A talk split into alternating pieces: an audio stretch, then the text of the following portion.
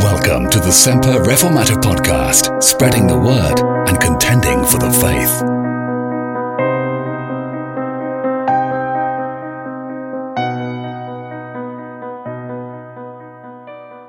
So we're looking this evening at Acts 11, just a general look down verse 19 to verse 30, and then verse chapter 13, verse 1 to 3.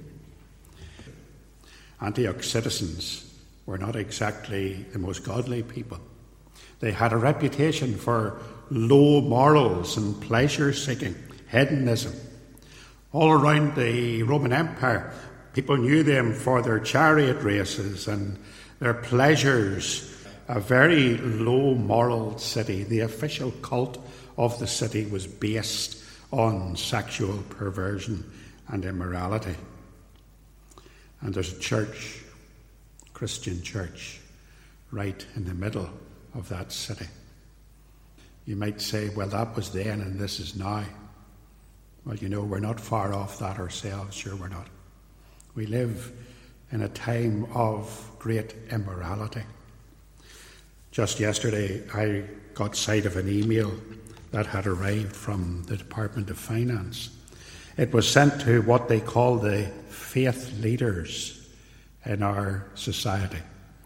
And it was sent to me yesterday morning by one of those so called faith leaders. And um, that email is asking for churches and denominations up and down the land, down the province, to re register their marriage officiants. You see, marriage is uh, in this province anyway, um, people are registered as officiants for to marry others. It's no longer the building that's registered, it's the, it's the minister, the pastor, the priest, the rabbi, whatever. And this email came late on Friday afternoon from the Department of Finance, warning the faith community, as they call it, that we are going to pass laws allowing for same sex religious marriage. And they want to know which wedding officiants are going to be willing to marry two men or two women in a religious, they call it, ceremony. So all registered officiants have to be re registered and they have to state whether or not they're prepared to marry same sex couples. Now, we're going down into the very gutter in this country as far as morality is concerned. And yet, there in Antioch, where they were in the very depths of depravity, there was a church. Um, in the midst of paganism and a religion of prostitution, uh, the church of God was thriving. It had arisen in there. Acts chapter 11 is going to tell us about that. And so we're going to look at this church and see what they were like in the midst of that awful pagan society. And we're just going to think about ourselves as well as Christians and our churches. Well, the first thing that we notice about the church at Antioch was it was a church with a very effective witness for the Lord Jesus. Very first characteristic is that it was born in the fires of evangelism the winning of the lost was in the very DNA of this church. It was a church that was a good witness for the Lord. It started off as a witness to the local Jewish population. If you look at verse 19, you'll see where we started to read at the bottom of that verse that these people who were scattered after the persecution that surrounded the death of Stephen the martyr um, they travelled right across the land. They went to Phoenicia, they went to Cyprus, they went to Antioch to escape the persecution. But it didn't stop them preaching the gospel. They preached the word to none but unto the Jews only. Now, you can't blame them for that. That's perfectly understandable. It's easy to talk to people who are just like us, isn't it? You know, I find this out when I moved churches. I had been, I had spent a whole lifetime of ministry in country churches, in remote places, you know, places way down round the border and everything, places where I was ministering to farmers and people who had agricultural interests. And then, whenever it came to the bit that I accepted a call from a church in the very heart of Belfast, my goodness, I got a shock to the system. Major shock to the system. Things were entirely different.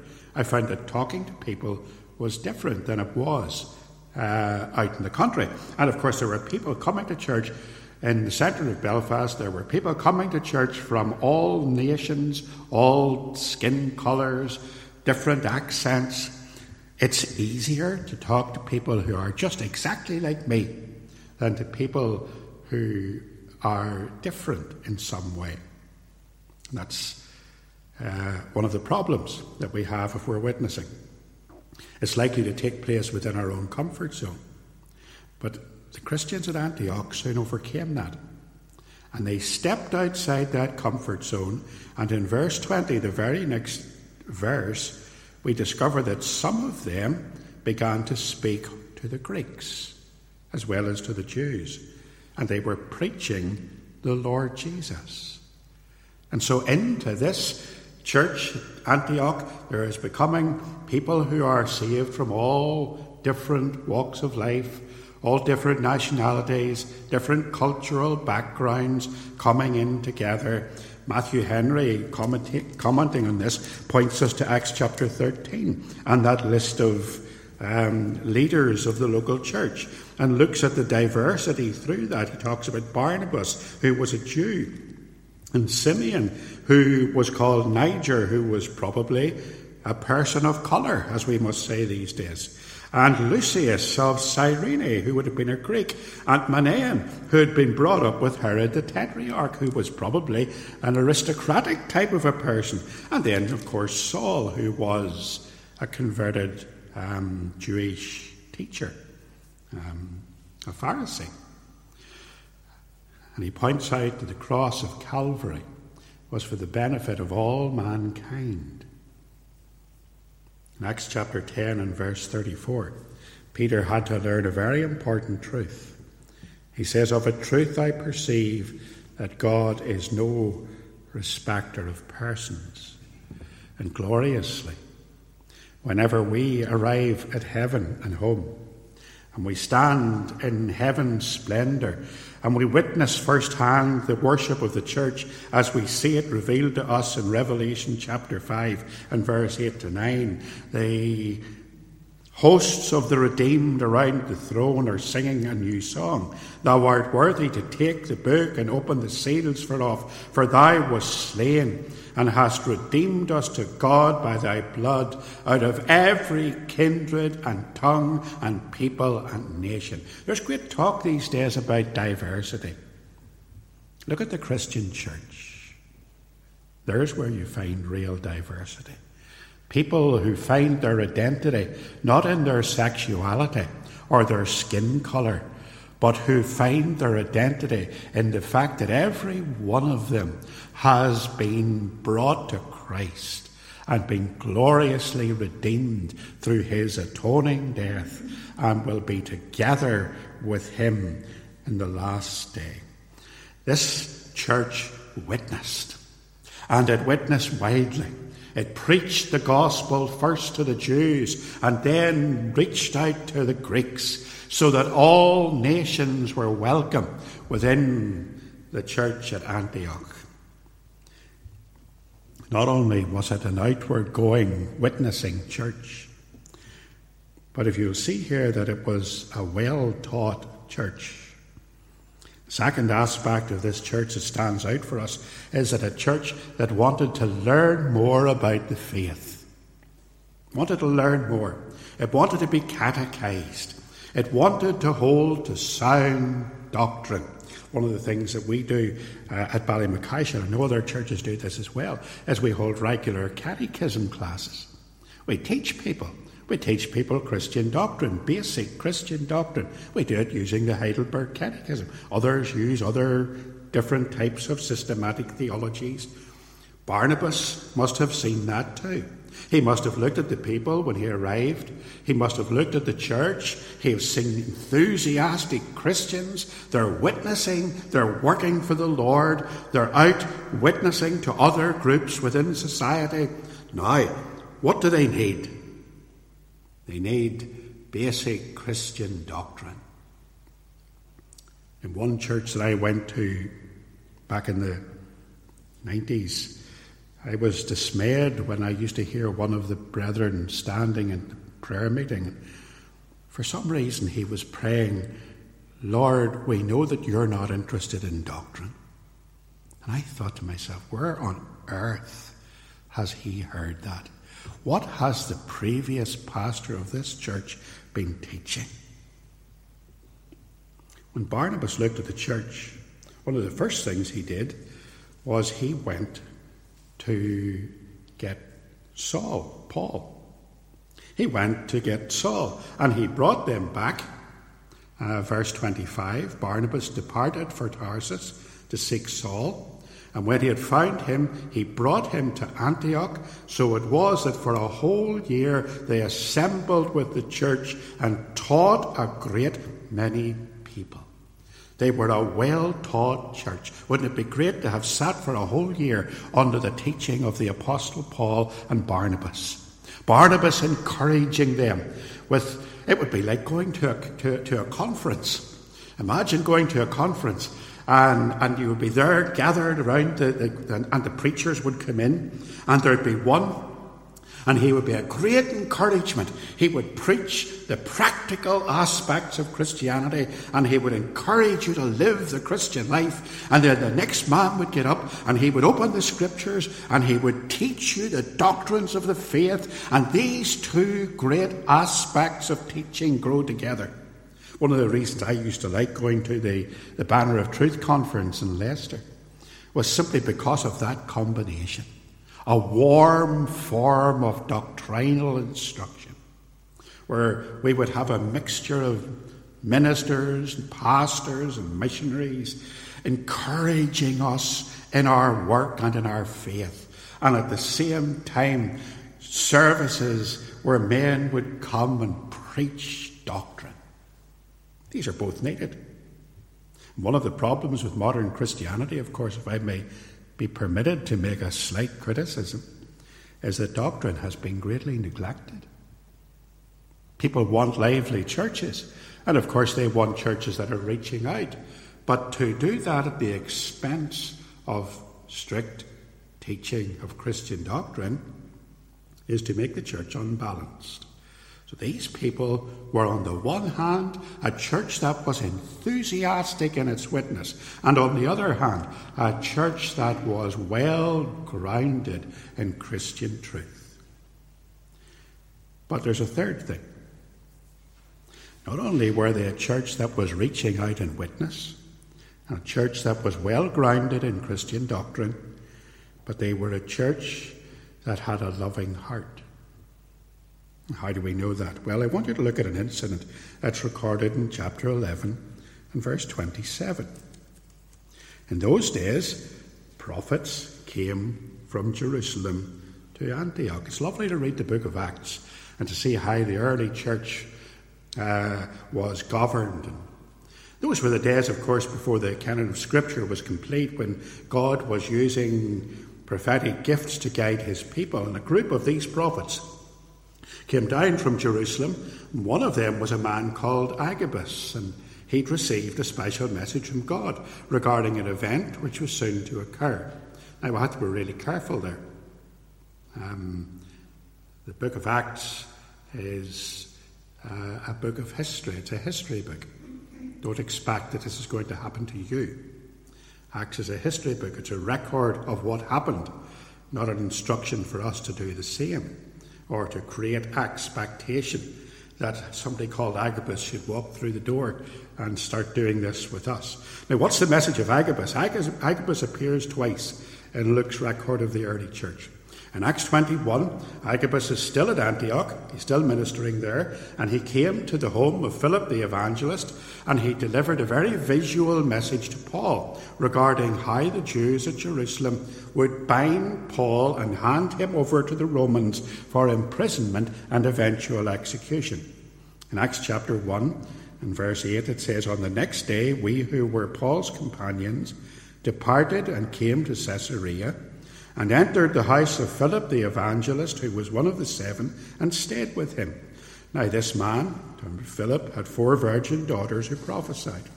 And as we stayed many days, a certain prophet named Agabus came down from Judea, and when he had come to us, he took Paul's belt and bound his own hands and feet, and says, Thus says the Holy Spirit, so shall the Jews at Jerusalem bind the man who owns this belt and deliver him into the hands of the Gentiles.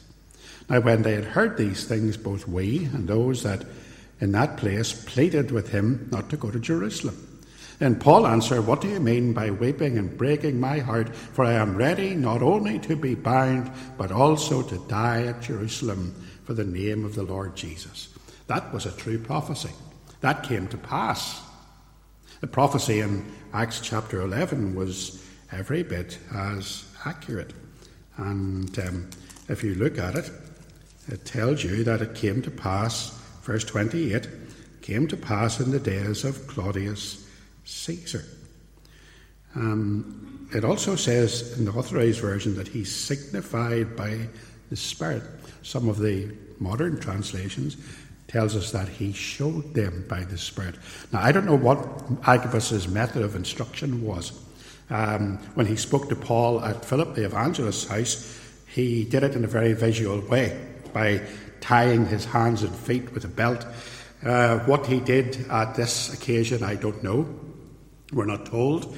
But we do know that his prophecy came to pass.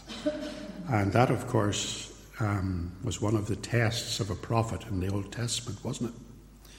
Um, if the prophecy didn't come to pass, if somebody stood up and says, Thus says the Lord, and the Lord hadn't said it, and it didn't come to pass, they were to be taken out and stoned. Good job that doesn't apply today, isn't it? The reaction of the Antiochians.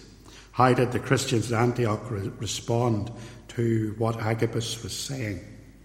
Well, it tells us that the disciples, every man, according to his ability, this is verse 29, determined to send relief unto the brethren which dwelt in Judea. So his message was there's going to be a famine. And the reaction from the church was a reaction of love. Immediately they got together, they pulled their resources, and they commissioned Barnabas and Saul to take that money down to Jerusalem, to put it into the treasury along with the elders at Jerusalem there, and for it to be held to help the church in times of need. Very early in their existence, this is a new church at Antioch. And very early in their existence, they recognized that they're part of a family, the family of God. And they know that families look after each other and help each other in times of need. Lastly, then, for our time's nearly up, I had to rush through that one. Got a witnessing church, a well taught church, a church with a loving heart. Lastly, it's a commissioning church, a church that has an enthusiasm for missions and wants to send out labourers into the vineyard. And we need to look at Acts chapter 13 for a few minutes. Um, Paul and Barnabas had completed their work in Jerusalem. For a year they'd been teaching. They've been bringing gifts from the church at Antioch down to Jerusalem, no doubt ministering and preaching and teaching there. And now they have returned to Antioch, and the church is being led by this group of elders and, and prophets and oversight, um, ruling and governing the church. Both, if you want to look at elders and prophets, we're talking about ruling elders and teaching elders. Uh, that's how we would describe that in a modern sense. These people ministered to the Lord and fasted, chapter 13 and verse 2. So, very briefly, what I want to say about that is that um, their ministry, their leadership of the church, had a very heavy responsibility indeed. When we preach, we, we do preach to the congregation. When we lead the church, we do it for the benefit of the congregation. We, we look at the congregation and we want to bring God's word to those who are listening. I remember Stuart Olyott once saying, I think it was him, uh, who wrote in a book or who said somewhere that um, whenever you pray to in public in the church as a pastor, you stand in the pulpit and it's easy to pray. Now, why would it be easy to pray? Well, he said the key to knowing how to pray publicly, Colin, is to keep your eyes open. And I don't know whether that's practical advice or not, but he said the reason that he did that was that when he prayed for his church, he looked at them and he saw the people sitting in front of them. And he saw each one, and because he knew them, visited them, pastored them, he knew who they were, he knew their family backgrounds. And he looked at them. And as he prayed for them, his heart was filled with compassion for them. And he lifted his heart to the Lord and prayed for his people to learn God's word, to be blessed, to be encouraged, whatever. Because although we minister to the church, we minister mostly to the Lord. We minister to the Lord. These elders in this church, these teaching elders and ruling elders, they ministered to the Lord. And that's a heavy responsibility. Our first responsibility in mission, in service, is to minister before the Lord, knowing that one day we will stand before God and account for every single word that we said in pulpits and classes and prayer meetings. And that's a very heavy responsibility. It's why we are very conscious that we must, while we must illustrate our sermons, we must illustrate them very wisely. So, ministry to the Lord is our primary business in the local church. But in this church, in Antioch, it's accompanied by spiritual discipline. They ministered to the Lord and they fasted. I've no doubt that these elders wanted to um, minist- make their ministry to the Lord to be acceptable. And they fasted. Now, I don't know what you think about fasting as an individual um, in its truest sense and its truest purpose. Fasting is a sign of our humiliation before the Lord. It's intended as a means of the mortification of the flesh. It's simply nothing more than spiritual discipline, taking control of our lives so that we can be better equipped to properly serve. It's not a saving ordinance, it doesn't make you a better Christian. Paul simply wrote in 1 Corinthians chapter 9 and verse 26 I fight as one, not as one who beats the air, but I discipline my body and bring it into subjection, lest when I have preached to others, I myself should become disqualified.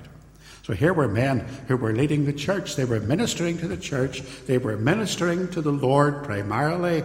But in order that they may not become disqualified for their ministry, they keep an eye on their lives. There's spiritual discipline among their number, and they fast.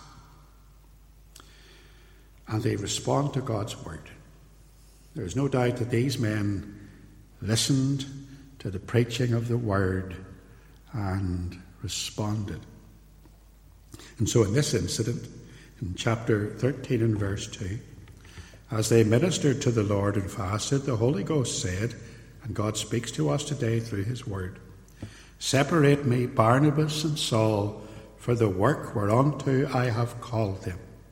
And when they had fasted and prayed and laid their hands on them, they sent them away. I love that phrase. It sounds almost as if they're chasing them, doesn't it? Sent them away. You see, it would have been great to keep them, been wonderful. It would have been wonderful to hold on. Imagine having two men like Barnabas and Saul taking the services every Lord's Day. Imagine having Barnabas and Saul at your, at your Wednesday evening meeting. One of them encouraging you, the other teaching you Christian doctrine. My goodness, it would be a feast of preaching for a whole year. We should want to keep men like that, shouldn't we? But when the Lord said through His Word to the church at Antioch, I want to use these men. God has chosen these men to go out into all the world and bring the message of the gospel to the Gentiles. They fasted and they prayed and they commissioned them for the work and they said, Now go, go and do what the Lord has called you to do. So, in the midst, I hope you're getting a picture. I had to go through this very quickly. But can you see the, the nature of the church at Antioch? In the midst of the persecution, in the midst of the pagan environment that they're living in, and we'll come back to that next week, in the midst of the immoral society, the, the awful claustrophobic immorality of that place. This is a church, and there are just few Christians. And already they're witnessing not just within their own fraternity, but they're witnessing to the Greeks, to everybody they can meet, to the very heathens and pagans. And yet, not only are they enthusiastic about their witness, but they're a church that is orthodox in their doctrine, a well taught church. And this wasn't just kind of dead orthodoxy. These people had a loving heart, reaching out to others in need. And they were a church that was well enough governed by godly elders. That when God told them to separate two of their most valuable leaders, they were prepared to commission them and send them into the field. What a church! Is it any wonder that Antioch became one of the major churches of the ancient world? And may God help us, reading about them, to become like them in our ways.